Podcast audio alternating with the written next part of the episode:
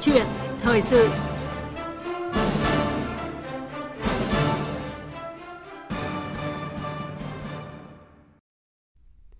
Quý vị, thưa các bạn, mặc dù Bộ Công Thương, cơ quan quản lý điều hành giá xăng dầu khẳng định là không thiếu xăng dầu và luôn sẵn sàng các phương án đảm bảo đáp ứng đầy đủ nguồn cung xăng dầu từ nay đến cuối năm, đồng thời sẽ tăng cường công tác kiểm tra, giám sát hệ thống bán lẻ xăng dầu, phát hiện nhanh tình trạng găm hàng, nghi bán và xử lý nghiêm các vi phạm, không để tình trạng cửa hàng bán lẻ thiếu xăng dầu ảnh hưởng tới hoạt động sản xuất kinh doanh và đi lại của người dân.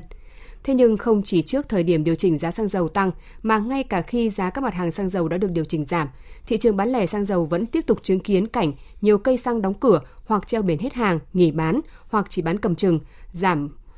giảm bỏ cột bơm trong những ngày gần đây. Đã đến lúc cần là phải làm rõ và tận gốc những yếu tố bất cập ảnh hưởng tới thị trường phân phối bán lẻ xăng dầu để thị trường vận hành hiệu quả, đảm bảo hài hòa lợi ích của cả nhà nước, doanh nghiệp và người tiêu dùng cần giải pháp ổn định thị trường xăng dầu là nội dung được chúng tôi bàn luận cùng chuyên gia kinh tế, phó giáo sư tiến sĩ Đinh Trọng Thịnh, giảng viên cao cấp Học viện Tài chính trong câu chuyện thời sự hôm nay. Quý vị có câu hỏi hoặc là muốn chia sẻ quan điểm ý kiến của mình về nội dung này, hãy gọi tới số điện thoại là 0243 934 1040. Xin được nhắc lại số điện thoại là 0243 934 1040. Và bây giờ xin được mời biên tập viên Nguyên Long bắt đầu câu chuyện thời sự. Vâng, cảm ơn à, các biên tập viên Hoàng Ân và Minh Khánh và xin được trân trọng cảm ơn Phó Giáo sư Tiến sĩ Đinh Trọng Thịnh đã nhận lời tham gia chương trình ạ. Vâng, chào biên tập viên, chào quý vị thính giả. Và để bắt đầu câu chuyện thì xin mời ông và quý vị thính giả cùng nghe một phóng sự ngắn sau đây. Đến cái giờ này này là chuyển thành một người đủ nên dồn như thế. Đứng đợi cây này ông bắt đầu nó đông quá mình lại đi cây khác. Đều phải chờ đợi xếp hàng rất đông thì mới đổ được xăng rất bất tiện chờ đợi quá lâu ấy thì nó khiến mình chậm trễ công việc theo ghi nhận của phóng viên tại cây xăng số 1 Láng Hạ, các luồng xe vào cột xăng bị hạn chế tối đa. Trong số hai cột bơm xăng chỉ có một cột có nhân viên phục vụ, cột còn lại không hoạt động.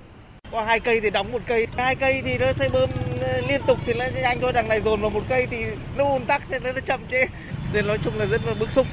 Còn tại cây xăng của Tổng công ty xăng dầu quân đội ở đường Nguyễn Phong Sắc, quận Cầu Giấy có 5 cột đổ xăng dầu cho cả ô tô và xe máy. nay chỉ duy trì một luồng xe máy ở hai cột bơm xăng, còn ô tô thì duy trì một cột xăng dầu bán ra. Số cột xăng dầu khác thì lại đang sửa chữa. Tại một đại lý xăng dầu trên đường Lê La Thành cũng trong cảnh tương tự, không có đủ nhân viên đứng bán ở các cột xăng dầu. Không rõ vì lý do gì, nhưng theo phản ánh của người dân, việc này cần sớm có biện pháp xử lý để giảm ảnh hưởng đến việc mua xăng dầu, đi lại, giải quyết công việc của người dân. Không bán thì là người dân sẽ không mua được. Nếu mà không có xăng sẽ ảnh hưởng rất là nhiều. Như cách làm sao để cho người dân đi lại được cho nó dễ à? Vâng, à, thưa Phó Giáo sư Tiến sĩ Đinh Trọng Thịnh vừa rồi là một phóng sự được phóng viên của Đài Tiếng Nói Việt Nam ghi lại cảnh ùn tắc với dòng người xếp hàng dài tại nhiều cửa hàng kinh doanh xăng dầu à, trong cả giờ cao điểm và thấp điểm những cái ngày gần đây trên địa bàn của thành phố Hà Nội của chúng ta. À, và từ 15 giờ chiều qua, ngày 12 tháng 9 thì tất cả các cái mặt hàng xăng dầu đã được điều chỉnh giảm hơn 1.000 đồng một lít. Và mặc dù giá mặt hàng dầu thì hiện tại vẫn à, đang cao hơn giá xăng, tuy nhiên thì cái việc giá dầu giảm hơn 1.000 đồng một lít tại kỳ điều hành lần này thì à, cũng kỳ vọng là sẽ giúp cho à, nhiều các cái ngành nghề mà mặt hàng dầu tác động mạnh như là vận à, tải hay là à, dịch vụ logistics hay là các cái hoạt động sản xuất công nghiệp và các cái hoạt động khai thác thủy hải sản trong ngành nông nghiệp thì cũng sẽ giảm áp lực phải không thưa phó giáo sư tiến sĩ vâng. Vâng. Đúng rồi. Bởi vì rõ ràng chúng ta biết rằng là đối với các cái ngành sản xuất kinh doanh của nền kinh tế quốc dân ấy, hầu hết các cái máy móc đều chạy bằng dầu diesel à, đặc biệt là trong nông nghiệp trong sản xuất thủy hải sản hay trong các cái ngành dịch vụ logistics hoặc là cái ngành chạy phát điện thì đây là những cái ngành mà sử dụng hầu hết là đập bằng máy móc sử dụng dầu, dầu diesel và với cái việc mà hạ thấp cái giá dầu rõ ràng nó cũng tác động rất lớn đến cái chi phí đầu vào của rất nhiều các cái ngành nghề sản xuất trong cái nền kinh tế quốc dân và chúng ta cũng hy vọng rằng là trong cái thời gian tới thì cái mức giá xăng dầu nó có thể giữ hoặc là thấp hơn cái mức hiện nay đặc biệt là mặt hàng dầu đúng không vâng, ạ? Đúng rồi. Vâng, à, đó là khi mà à, thị trường vận hành bình thường và đảm bảo đáp ứng đầy đủ các cái nguồn cung xăng dầu cho các cái hoạt động sản xuất kinh doanh cũng như là cái việc thuận tiện à, cho người à, tiêu dùng à, mua được mặt hàng này. Và trở lại với phóng sự mà chúng ta vừa nghe thì à, qua phóng sự à, chỉ hơn một phút thôi nhưng mà chúng ta đã thấy có rất là nhiều những cái điểm khá là à, bất thường. À, bất thường đầu tiên là ở chỗ các cái cửa hàng bán lẻ xăng dầu à, phải đầu tư rất là lớn và qua rất là nhiều những cái khâu kiểm định à, ngặt nghèo từ cái việc là à, tìm địa điểm rồi xin đủ các loại giấy phép thì mới đủ điều kiện để kinh doanh xăng dầu. Một cái mặt hàng lại cũng kinh doanh có điều kiện. À, đáng lẽ ra là à, càng phải bán được nhiều thì à, càng thu hồi vốn nhanh và đầu tư à, lớn như vậy thì à, sẽ có được lãi lớn. Nhưng mà à, thời gian vừa qua thì chúng ta đã tự chứng kiến là không ít à, các cái cửa hàng đóng cửa nghỉ bán rồi là à, giảm à, cái lượng hàng bán ra. À, một à, điểm bất thường thứ hai nữa là cái cách mà nhiều cửa hàng à, đã giảm sản lượng bán ra à, bằng cách là họ giảm các cái à, cột bơm xăng dầu không phải ở đâu xa mà ngay tại những cái quận trung tâm của ở thủ đô Hà Nội. À, trong khi Bộ Công Thương khẳng định là không thiếu nguồn cung, vậy thì tại sao lại xảy ra tình trạng à, này, thưa phó giáo sư tiến sĩ Đinh Trọng Tịnh? Trước hết chúng ta thấy rằng là nếu mà chúng ta cân đối giữa cái sản lượng sản xuất ở trong nước cộng với cái sản lượng mà chúng ta nhập khẩu so với cái mức nhu cầu tiêu dùng của toàn xã hội trong cả một cái năm hoặc một cái thời kỳ ấy, thì rõ ràng là nó cân đối và bằng nhau thậm chí là có thể dư nguồn cung. Thế nhưng mà trong từng thời điểm ở từng địa phương và với cái sự biến động rất lớn của cái thị trường xăng dầu trong cái thời gian vừa qua thì rõ ràng là từng cái mặt hàng từng cái địa phương có thể thiếu hàng ví dụ như chúng ta thấy trong cái thời gian vừa qua, cái giá dầu diesel nó tăng rất cao trên thế giới và ở trong nước nó cũng tăng lên vài ba nghìn. Và thậm chí là lần đầu tiên có cái mức giá dầu diesel lớn hơn cái giá xăng, thì lập tức cái mặt hàng dầu diesel nó trở thành cái mặt hàng khan hiếm trên thị trường. Và cái việc bán cái dầu diesel trở thành một vấn đề đối với các doanh nghiệp, vì họ bán với cái giá mà chúng ta quy định đang thấp hơn cái giá họ nhập từ Singapore về khoảng hơn 2.000 đồng một lít. Thì rõ ràng họ càng bán càng lỗ. Và vì thế họ tìm cách họ nhìn cái giá bán lại hoặc là họ giảm. Và thậm chí ở nhiều nơi không còn cái dầu diesel để bán. À, vâng, và như chúng tôi đã đề cập ở trên là cái tình trạng găm hàng nghỉ bán thì không chỉ xảy ra khi mà giá xăng dầu thế giới và trong nước tăng cao mà ngay cả khi giá xăng dầu thế giới giảm, thị trường ở trong nước điều chỉnh giảm mạnh thì nhiều cây xăng vẫn đóng cửa nghỉ bán hoặc là chỉ bán cầm chừng, à, giảm bỏ các cái cột bơm. À, một trong những cái nguyên nhân dẫn đến điều này được uh, chuyên gia kinh tế tiến sĩ Ngô Chí Long nhấn mạnh đó là cái việc điều hành lỗi nhịp và xin mời ông và quý vị cùng nghe. Chu kỳ hay cái tần suất mà điều chỉnh giá Nghị định 84 là quy định 30 ngày, Nghị định 83 là quy định 15 ngày và Nghị định 95 sửa đổi thì còn 10 ngày. Thế thì tuy cái 10 ngày điều chỉnh một lần nhưng mà cái giá trong nước cũng không biến động theo kịp giá thế giới. Chính cái sự không ăn nhịp giữa điều chỉnh xăng dầu với cái giá thế giới cho nên nó dẫn đến một hiện tượng là cứ mỗi một lần mà khi giá xăng dầu thế giới có sự tăng hoặc giảm và mỗi một lần có sự điều chỉnh giá xăng dầu trong nước ấy thì cái hiện tượng găm hàng lại xảy ra cho nên là cái nguyên nhân quan trọng của nó là giá trong nước không theo kịp giá thế giới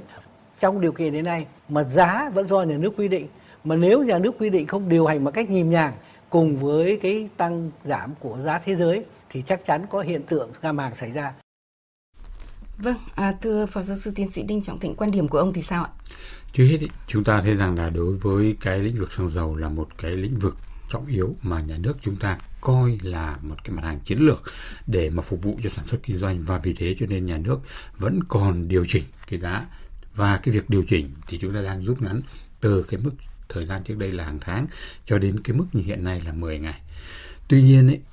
cái kinh doanh xăng dầu nó khác biệt với các cái ngành kinh doanh khác vì theo cái thông lệ quốc tế, đó là cái việc mà mua bán xăng dầu là mua bán theo kỳ hạn. Tối thiểu là kỳ hạn một tháng, không thì 3 tháng 6 tháng. Và rõ ràng là các doanh nghiệp đầu mối khi mà đặt mua hàng với các cái doanh nghiệp nước ngoài, họ ký kết hàng tháng trước đó. Và vì thế cho nên cái giá nó, khi mà nhập về, nó đã khác xa so với cái giá mà đang thực tế bán ở trên thị trường. Và vì thế cho nên nó luôn luôn có cái sự không trùng khớp với nhau và nó rất dễ xảy ra các cái trường hợp ghim giá.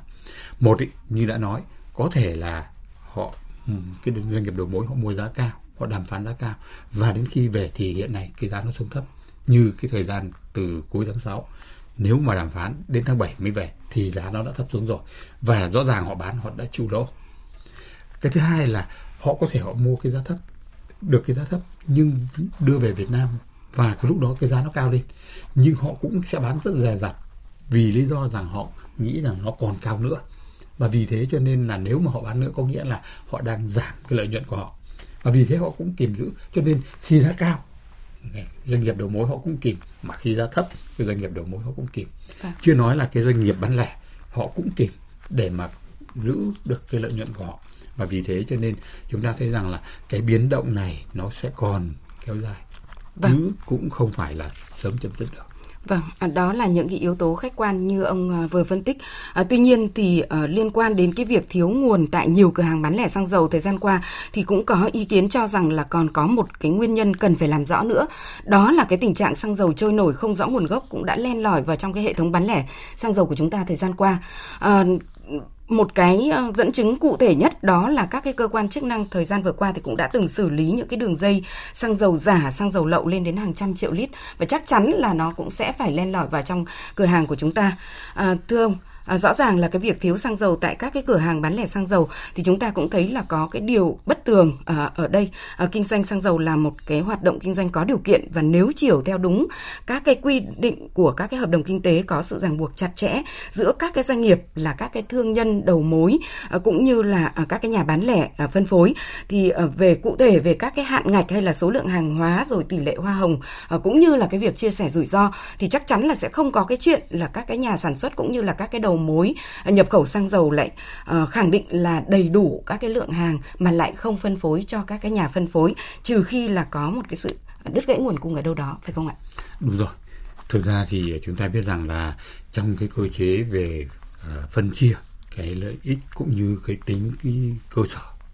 cái giá cơ sở của xăng dầu ngay cả ở cái doanh nghiệp đầu mối lẫn cái giá cơ sở ở cái doanh nghiệp đầu ra đó là các doanh nghiệp bán lẻ. Của chúng ta nó cũng đang có vấn đề. Chưa nói đến cái cơ chế phân chia lợi nhuận định mức cũng như là phân chia các cái chi phí, nó cũng có nhiều vấn đề mà chúng ta chưa thay đổi được. Và chúng ta biết rằng là có những cái chi phí chúng ta tính có thể là cách này hàng 7 8 năm, từ năm 2014 nhưng đến bây giờ thì chúng ta không thay đổi. Mặc dù là cái giá của thị trường nó đã thay đổi rất nhiều, nhưng mà chúng ta vẫn giữ nguyên. Và rõ ràng với cái cơ chế mà tính giá như vậy thì cái doanh nghiệp đầu mối lẫn cái doanh nghiệp kinh doanh bán lẻ đều gặp khó khăn. Và nó dẫn đến cái việc rằng là họ càng bán càng lỗ. Thì về mặt nguyên tắc của người kinh doanh là nếu mà càng bán càng lỗ thì họ không muốn bán nhiều hoặc là họ thậm chí không bán. Tất nhiên, do đây là cái lĩnh vực mà kinh doanh có điều kiện và nhà nước bắt buộc họ phải bán, cho nên họ vẫn phải đảm bảo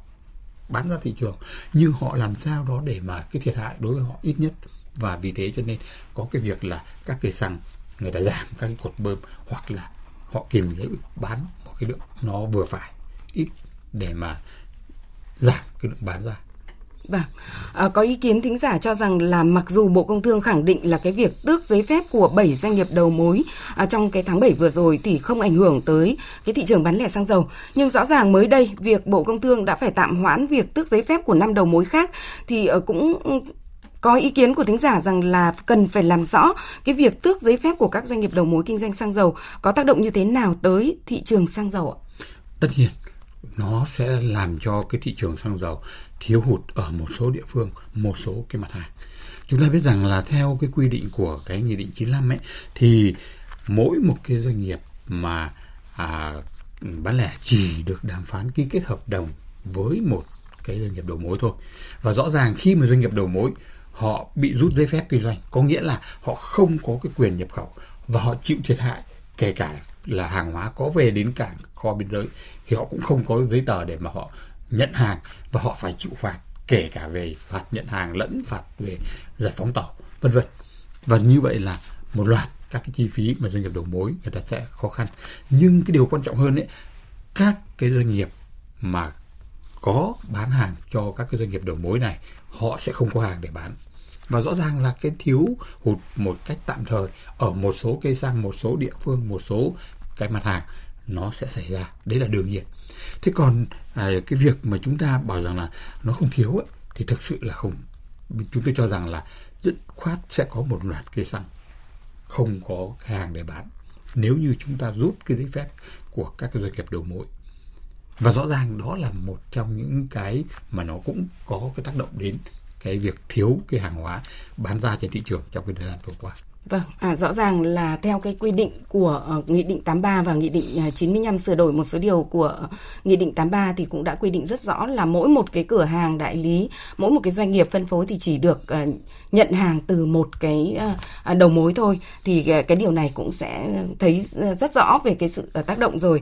Liên quan đến 7 doanh nghiệp đầu mối bị tước giấy phép hồi tháng 7 thì chúng tôi cũng xin thông tin là đã có 5 doanh nghiệp được trả lại giấy phép kinh doanh và hai doanh nghiệp còn lại thì cũng sẽ được trả giấy phép vào ngày mai là ngày 14 tháng 9 và việc trả lại giấy phép cho 7 doanh nghiệp đầu mối này thì được Bộ Công Thương à, thông tin là đã hết thời hạn từ 1 tháng rưỡi cho đến 2 tháng tùy vào từng doanh nghiệp bị thu hồi giấy phép. Và theo Bộ trưởng Bộ Công Thương thì cái việc tước giấy phép của các cái đầu mối này sẽ không ảnh hưởng tới cái việc vận hành của thị trường. À, không phải là nguyên nhân dẫn đến cái việc thiếu xăng dầu thời gian qua. Nhưng mà xin được hỏi ông có thể phân tích kỹ hơn à, dưới cái à, góc độ của ý kiến thính giả vừa rồi? Trước hết chúng ta thấy rằng là rõ ràng là như đã nói khi mà cái doanh nghiệp đầu mối bị rút cái giấy phép kinh doanh ấy, họ không những không có cái quyền để nhận hàng hóa từ bên ngoài vào mà họ cũng không có quyền được bán cái xăng dầu cho các cái doanh nghiệp phân phối ở trong nước. Và vì thế như đã nói,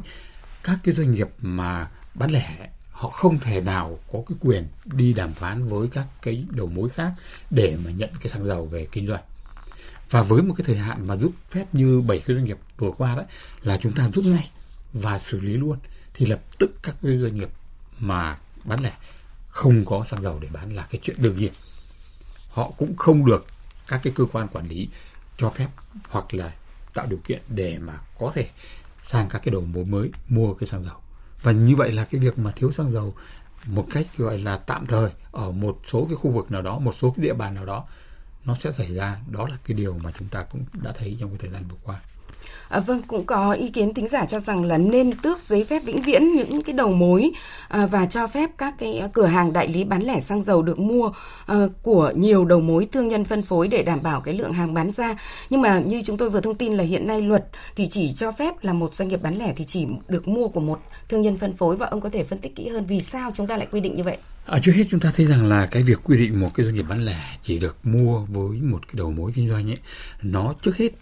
để đảm bảo cái chất lượng của hàng hóa. Chúng ta thấy rằng là cái hàng hóa trôi nổi rồi là cái xăng giả dầu giả trong cái thời gian vừa qua nó rất nhiều. Nhưng ở đó để mà quản lý thì nếu như chúng ta cho họ được mua ở nhiều đầu mối thì xăng dầu là một cái loại mà có thể hòa lẫn và pha chế. Và rõ ràng họ không thể để riêng của mỗi cái đầu mối ở một cái kho vì các doanh nghiệp bán lẻ làm sao mà có cái kho để mà để riêng được và vì thế cho nên họ sẽ hòa lẫn vào nhau và cái chất lượng của nó ấy, thì rất khó để truy cập cái nguồn gốc ai bán ở đâu như thế nào. Và đặc biệt là đây là cái xăng dầu và chúng ta quản lý theo cái kể cả cái số lượng và cái giá cả. Và vì thế cho nên ví dụ như anh có nhập của một cái đầu mối là 50.000 mét khối chẳng hạn trong năm nay nhưng mà anh bán ra chỉ là 20.000 thôi thì lập tức còn 30.000 mét khối anh đang gìn giữ ở trong kho. Hoặc là anh làm gì? Đó thì người ta sẽ xác định ngay. Hoặc là nếu như anh chỉ nhập 20 ngàn 20 ngàn mét khối nhưng anh bán 50 ngàn thì có nghĩa là sẽ có 30 ngàn anh nhập từ đâu về. Và người ta sẽ truy ra cái nguồn gốc. Thế còn nếu mà nó nhiều cái đầu mối ấy, thậm chí năm bảy đầu mối 10 đầu mối ấy, thì cái việc mà truy nguồn gốc nó rất khó. Cái việc đảm bảo chất lượng cũng như giám sát về số lượng và giá cả nó sẽ không được như cái mong muốn và vì thế cho nên cái việc mà quy định này nó cũng có cái lý do của nó. Còn tất nhiên chúng tôi cho rằng là nếu mà kinh tế thị trường, cái doanh nghiệp họ tự phải lo cái giá cả, lo cái hàng hóa, lo cái uy tín, thì lúc đó cái việc mà chúng ta bỏ cái quy định này nó cũng là hợp lý. Vâng, à, lúc đấy chúng ta sẽ đòi hỏi cái trách nhiệm xã hội cao hơn đúng không ạ? Vâng. À, tuy nhiên thì chúng tôi đồng ý với cái việc là phải tước giấy phép vĩnh viễn đối với lại những cái doanh nghiệp sai phạm và làm ảnh hưởng tới thị trường. À, tuy nhiên hiện nay thì chúng ta đang thấy một cái thực tế là chúng ta đang à, rút giấy phép rồi chúng ta lại trả lại. À, và chúng ta cũng chưa có một cái sự chuẩn bị kỹ lưỡng để chủ động cho cái việc tước giấy phép này. Và ông nhìn nhận như thế nào? Nếu như mà chúng ta chưa khắc phục được mà chúng ta vẫn để cho tồn tại thì cái hệ quả nó sẽ xảy ra như thế nào? Ờ, nếu như chúng ta mà không à, khi mà rút giấy phép sau đó chúng ta trả lại mà chúng ta không có cái quá trình kiểm tra giám sát rằng cái doanh nghiệp đã khắc phục các cái hiệu à, các cái hậu quả nó chưa thì nó là một cái vấn đề mà rõ ràng là nó không phù hợp còn rõ ràng là trong cái điều kiện như hiện nay, chúng ta cần phải nâng cao cái kỷ cương, kỷ luật, không chỉ trong cái lĩnh vực xăng dầu, mà trong rất nhiều các cái lĩnh vực của xã hội, để từ đó cái bộ máy của chúng ta nó hoạt động một cách nhuần nhuyễn và cái thượng tôn pháp luật nó được thực thi. Nhưng chúng ta phải có một cái quá trình chuẩn bị, có các cái yêu cầu đề ra để từ đó cái việc rút giấy phép nó là có chuẩn bị. Và lúc đó các cái doanh nghiệp mà bán lẻ được quyền chuyển sang mua của các cái đầu mối khác. Và mua như thế nào, cách thức ra sao, nó phải có một cái quy định nó tương đối cụ thể. Cái điều thứ hai là nếu như chúng ta mà rút mà, gọi là, tạm thời, thì anh phải có kiểm tra giám sát rằng cái việc mà anh làm sai đã được khắc phục chưa, khắc phục đến đâu, thì chúng tôi mới trả giấy phép. Chứ không phải chỉ là chúng ta quy định rằng là tôi rút một tháng rồi sau đó tôi trả lại, mà cái kiểm tra nó không đến đâu. Và họ thì rõ ràng là à, nó không giải quyết được cái gì cả. Thế còn cái việc mà chúng ta thậm chí có thể thu hồi giấy phép vĩnh viễn cũng là cái điều chúng ta có thể làm nếu như các cái doanh nghiệp mà tiếp tục có cái lặp lại các cái sai lầm thì thậm chí chúng ta thu hồi vĩnh viễn là hợp lý. À, vâng rõ ràng trong tất cả các cái mặt hàng năng lượng hiện nay thì uh, chúng ta thấy mặt hàng xăng dầu được uh, quản lý và vận hành theo một cái hướng thị trường nhất. À, tuy nhiên trong à, khi mà không mua được à, xăng dầu thì khá là nhiều người tiêu dùng lại à, à, vẫn dùng một cái từ là độc quyền đối với lại thị trường này. Và chúng tôi rất là mong muốn ông phân tích rõ hơn. Khi mà chúng ta đã có hơn 33 đầu mối à, thì uh, rất là nhiều người cho rằng là nhiều quá cũng có người là cho là uh, vẫn còn chưa đủ. Vậy bao nhiêu là đủ và chúng ta làm thế nào để tránh được những cái từ độc quyền như là nhiều người vẫn nghĩ đối với thị trường xăng dầu? Thế thì cái việc là có bao nhiêu đầu mối xăng dầu là hợp lý ấy, thì nó thực sự là nó càng nhiều thì càng tốt. Cái sự cạnh tranh nó sẽ càng tốt hơn. Tuy nhiên, nó không phụ thuộc vào cái nhiều hay ít. Bởi vì thậm chí một số quốc gia ngay cạnh chúng ta, cái lượng mà số lượng doanh nghiệp đầu mối nó ít rồi chỉ hai, ba đầu mối thôi. Nhưng họ quản lý tốt thì nó vẫn có cái cạnh tranh và vẫn đảm bảo cái yêu cầu. Đặc biệt là trong cái điều kiện như cái thị trường xăng dầu thì nó là kinh doanh có điều kiện. Lại thêm nữa là nó đàm phán có cái mua bán kỳ hạn. Và vì thế cho nên thậm chí có càng nhiều cái cái doanh nghiệp mà cạnh tranh ấy, cái việc đàm phán nó càng khó khăn và cái giá dầu có khi nó vẫn cao. Và vì thế cho nên cái việc cơ chế quản lý và cách thức quản lý nó mới có cái ý nghĩa quan trọng với cái thị trường này. Còn cái thị trường xăng dầu hiện nay của chúng ta đấy về cơ bản chúng tôi cho rằng nó đang gần gần tiếp cận với cái cơ chế thị trường xăng dầu tự do. Và đây đang là cái điều kiện để trong cái thời gian tới chúng ta có thể xây dựng một cái thị trường xăng dầu theo cái hướng kinh tế thị trường thực thụ. Vâng, và để tiếp tục chương trình thì chúng tôi cũng à, muốn à, ông và quý vị thính giả cùng nghe à, một à, ý kiến của à, ông Bùi Ngọc Bảo là Chủ tịch Hiệp hội Xăng dầu Việt Nam. Điều đáng nói ở đây ấy, là những cái chi phí nằm trong công thức giá đấy thì chúng ta vẫn áp dụng và sử dụng những cái chi phí mà được xác lập từ 2014 chưa được giả soát lại, chưa được hiệu chỉnh lại. Ờ, mà rõ ràng từ 2014 cho tới nay thì lạm phát này rồi là những cái chi phí gia tăng trong cái vận tải này rồi những cái chi phí về tỷ giá lãi suất nó cũng đã có những cái thay đổi rồi. Mà chúng ta cũng chưa tính toán và giả soát một cách hết sức kịp thời. Nhưng đặc biệt là có những cái phụ phí bắt đầu từ tháng 7 đáng ra chúng ta phải áp dụng những cái phụ phí thực tế của doanh nghiệp thì chúng ta lại chưa điều chỉnh kịp thời. À, những cái phụ phí mà chúng ta đã tính từ đầu năm ở năm trước dẫn đến cái việc là tính thiếu cho các doanh nghiệp. Đối với mặt hàng xăng thì giá dầu là chúng ta tính cái phụ phí đấy. Trên cơ sở cái giá dầu giá xăng nó chỉ có 85 đô la một thùng. Mà trong cái quý một vừa rồi và hiện tại giờ nó đã hơn 100, 110, 120 do đó là những cái phụ phí trong công thức giá nó không theo kịp đó, thì nó dẫn đến cái việc các doanh nghiệp đầu mối thiếu cái phần chi phí, thay bằng là đối mặt hàng xăng. Trước đây là chúng ta quy định là 1.300 bao gồm kể cả 300 đồng là cái lợi nhuận đỉnh mức. Thì bây giờ chỉ còn có 900 đồng thôi. Rõ ràng là cái chi phí bản thân 1.300 là chưa đủ đã, bây giờ lại chỉ còn có 900 đồng thôi. Thế thì nó sẽ tác động trực diện đến các đầu mối và đương nhiên đầu mối thì nó sẽ tác động đối với cái hệ thống của người ta là đại lý hoặc là cái thương nhân phân phối À, vâng, à, cơ cấu giá đã lỗi thời nhưng mà vẫn chưa thay đổi so với à, các cái biến động mới của giá thế giới là quan điểm của ông Bùi Ngọc Bảo là Chủ tịch Hiệp hội Xăng dầu Việt Nam. À, thưa Phó giáo sư tiến sĩ Đinh Trọng Thịnh, ông có bình luận gì về à, thông tin mà Chủ tịch Hiệp hội Xăng dầu đưa ra cũng như là ý kiến của ông? Vâng, Trước hết chúng ta thấy rằng là cái cơ cấu giá trong cái giá cơ sở xăng dầu như tôi đã nói từ đầu ấy, nó cũng có nhiều cái bất hợp lý và chúng ta áp dụng cái cơ chế nó à, cũ từ năm 2014. Ví dụ như cái chi phí vận tải chẳng hạn chúng ta thấy rằng là từ tháng 2 khi mà bùng phát cái xung đột Ukraine ấy, thì cái chi phí vận tải trên thế giới nó đã tăng lên gấp đôi gấp ba lần rồi. Nếu như trước đây là một cái thùng dầu vận chuyển từ Singapore về Việt Nam giá chỉ một đô la thôi thì hiện nay nó là hai ba đô la chúng ta không tính và chúng ta vẫn giữ là một đô la thì rõ ràng là lập tức cái doanh nghiệp họ bị lỗ. Hay ví dụ như là từ mùng 1 tháng 1 năm 2022 là chúng ta áp dụng cái xăng dầu Euro 5 theo cái tiêu chuẩn của cộng đồng quốc tế. Và các doanh nghiệp khi mà họ nhập khẩu về thì họ đã phải chịu cái mức thuế là 7 8 đô la cho một thùng à, dầu rồi. Và như vậy một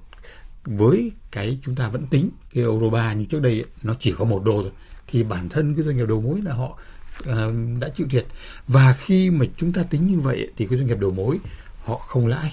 và thậm chí họ lỗ. Lỗ thì họ phải có như là chuyển cái lỗ đó và yêu cầu các doanh nghiệp đầu mối chia sẻ với họ. Vì họ đang lỗ ví dụ như cái tháng uh, những cái ngày uh, cuối cái tháng 8 vừa rồi chẳng hạn thì rõ ràng là cái chênh lệch giữa cái dầu diesel ở Singapore với lại cái dầu diesel trong nước là hơn 2.000 đồng một lít không ạ. Thì rõ ràng là họ mà càng bán họ càng lỗ. Và như vậy là họ yêu cầu các cái doanh nghiệp đầu mối trong nước là chia sẻ với họ. Và thậm chí là như vậy là không chỉ là cái lợi nhuận định mức, cái chi phí định mức không có, mà ngay cả cái chi phí vận chuyển cũng không có. Và thậm chí như vậy là không phải là cái chiết khấu bằng không, mà thậm chí chiết khấu âm. Nhưng mà doanh nghiệp mà bán lẻ, muốn có xăng, muốn có dầu để bán thì vẫn phải nhập hàng từ cái doanh nghiệp đầu mối để mà giữ khách, để mà giữ uy tín. Và như vậy là họ chịu lỗ và cả hai bên họ đều lỗ cả. Thì rõ ràng ở đây là chúng ta cái cơ chế về tính giá cũng như cơ chế quản lý của chúng ta, nó còn có nhiều vấn đề. Đặc biệt là cái cơ chế về cái việc mà mua, bán, phân, chia lợi nhuận giữa cái doanh nghiệp đầu mối với cái doanh nghiệp bán lẻ cũng cần phải có những cái quy định nó cụ thể, rõ ràng hơn. À, vâng, à, với rất là nhiều những cái bất cập như ông vừa phân tích thì những cái giải pháp quan trọng nào được à, đưa ra ngay lập tức để tháo gỡ được những cái khó khăn mà hiện tại thị trường đang gặp phải thưa ông? Trước hết ý, thì chúng tôi cho rằng là Bộ Công Thương cần kiểm tra cái cân đối ở cung cầu xăng dầu theo từng cái mặt hàng với từng cái địa phương, từng cái thời gian cụ thể theo từng tháng ấy, để mà từ đó chúng ta có cái xem xét phân bổ cái lượng xăng dầu về các cái địa phương một cách hợp lý nhất để mà đảm bảo cái nhu cầu phát triển. Cái điều thứ hai là chúng ta cũng cần xem xét để mà điều chỉnh lại cái giá cơ sở hình thành xăng dầu ở cái doanh nghiệp đầu mối lẫn cái doanh nghiệp mà bán lẻ để từ đó có cái giá phù hợp đảm bảo cái lợi nhuận thỏa đáng cho cái các cái doanh nghiệp. Cái điều thứ ba đó là cái việc mà à, hiệp hội xăng dầu cùng với ngân hàng nhà nước cần phải có cái xem xét để mà tăng cái hạn mức tín dụng giúp cho các cái doanh nghiệp có thể nhập khẩu được cái xăng dầu phù hợp. Bởi vì nhập khẩu xăng dầu là bằng ngoại tệ. Và với cái mức tăng giá như cái thời gian vừa qua thì cái định mức mà vay nợ cũng như là cái định mức ngoại tệ nó chỉ đủ để mà um, doanh nghiệp có thể là dự trữ được nhập khẩu được khoảng độ 40 đến 50 phần trăm cái giá theo cái giá mới. Và vì thế cho nên rõ ràng là cần phải tăng cái hạn mức tín dụng. Cái điều tiếp theo đó là cái việc thường xuyên kiểm soát giám sát cái kinh doanh xăng dầu cả ở các doanh nghiệp đầu mối lẫn các cái doanh nghiệp mà bán lẻ. Chứ không phải là chỉ khi nào mà có cái đột biến hay có cái sự kêu ca thì chúng ta mới kiểm tra giám sát thì nó cũng làm cho cái thị trường này nó à, có nhiều cái xáo trộn. Đặc biệt là chúng tôi cho rằng là chúng ta cần phải có cái xây dựng cái à, thị trường xăng dầu thực thụ theo cái hướng là kinh tế thị trường để từ đó giúp cho cái kinh doanh buôn bán của các cái doanh nghiệp nó đi theo thị trường.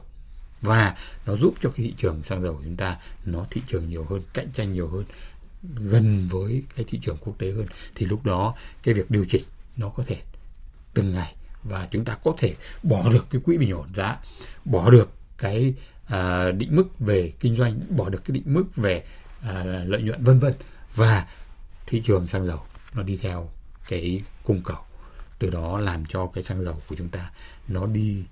lên xuống từng ngày theo cái xăng dầu thế giới Vâng, nhưng rõ ràng chúng tôi thấy rằng là cái việc lắng nghe cái ý kiến của doanh nghiệp trong cái bối cảnh hiện nay đối với thị trường xăng dầu và đặc biệt là doanh nghiệp bán lẻ là điều vô cùng cần thiết đối với cơ, cơ quan quản lý phải không ạ? Đúng rồi, tất nhiên. Bởi vì rõ ràng đây là những cái ý kiến từ thực tế cuộc sống mà chúng ta cần phải lắng nghe để mà chỉnh sửa, thay đổi, giúp cho cái thị trường này nó đi vào cái nền nếp và nó hoạt động ổn định. Từ đó đáp ứng cái nhu cầu thiết yếu mà chúng ta vẫn nói rằng là phục vụ không chỉ sản xuất kinh doanh mà còn phục vụ cả cái đời sống của người dân một cách tốt nhất. Vâng, à, thời gian của câu chuyện thời sự đã hết và một lần nữa thì chúng tôi xin được ờ, trân trọng cảm ơn Phó Giáo sư Tiến sĩ Đinh Trọng Thịnh là giảng viên cao cấp của Học viện Tài chính đã tham gia chương trình và đưa ra rất là nhiều những cái khuyến nghị để góp phần bình ổn à, thị trường xăng dầu của chúng ta. Xin trân trọng cảm ơn ông. Vâng, xin cảm ơn.